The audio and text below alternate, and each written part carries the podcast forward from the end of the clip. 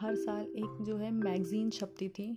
Magazine मतलब जिसमें stories, articles या जो भी स्कूल में एक्टिविटीज़ हो रही है, वो सभी उसके अंदर जो है छपता था। और हम, हमें भी बोला जाता था कि अगर आप कुछ देना चाहते हैं अपनी साइड से तो आप सबमिट कर सकते हैं। अगर वो सिलेक्ट होता है तो वो भी उस मैगज़ीन में छापा जाएगा। तो उस टाइम पे मैं लगभग सेवेंथ क्लास में थी और मैंने भी एक स्टोरी लिखी। बड़ा मतलब टाइम लेकर के मैंने उसे लिखा था उस टाइम पे, वही बच्चों वाली कहानी लिखी थी और लिख करके मैंने भी लाइब्रेरी में जाके सबमिट कर दी। तो नेक्स्ट वीक के अंदर हमारी जो लाइब्रेरी की जो मैम थी, वो मुझे बुलाती और बुला करके मुझसे पूछती कि तुमने स्टोरी कहाँ से कॉपी की है? और उस टाइम पे बच्चे थे स्कूल में टीचर्स के सामने तो हालत ख़राब हो जाती थी, आवाज़ तो निकलती नहीं थी। अब जैसा उनका सवाल था, वैसा ही मैंने जवाब दिया। जैसे उन्होंने मुझसे पूछा था कि कहाँ से कॉपी की?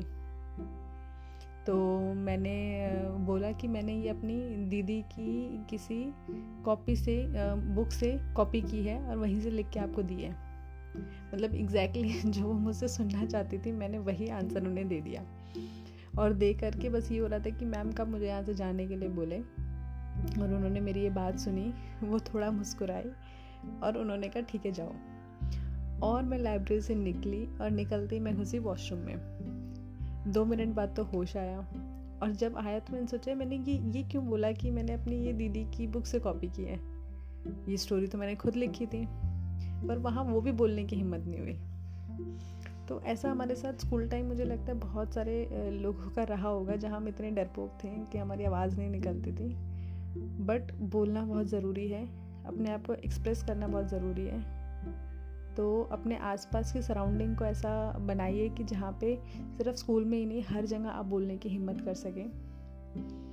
बाकी कुछ दिन बाद जब हमारी मैगज़ीन छप करके आई तो मुझे बहुत खुशी हुई कि उस मैगज़ीन में मेरी वो स्टोरी थी, मेरी लिखी हुई स्टोरी और मेरा नाम था बशर्ते उस पर कि हाँ स्वीटी शर्मा ने ये स्टोरी लिखी है। तो मुझे बहुत अच्छा लगा।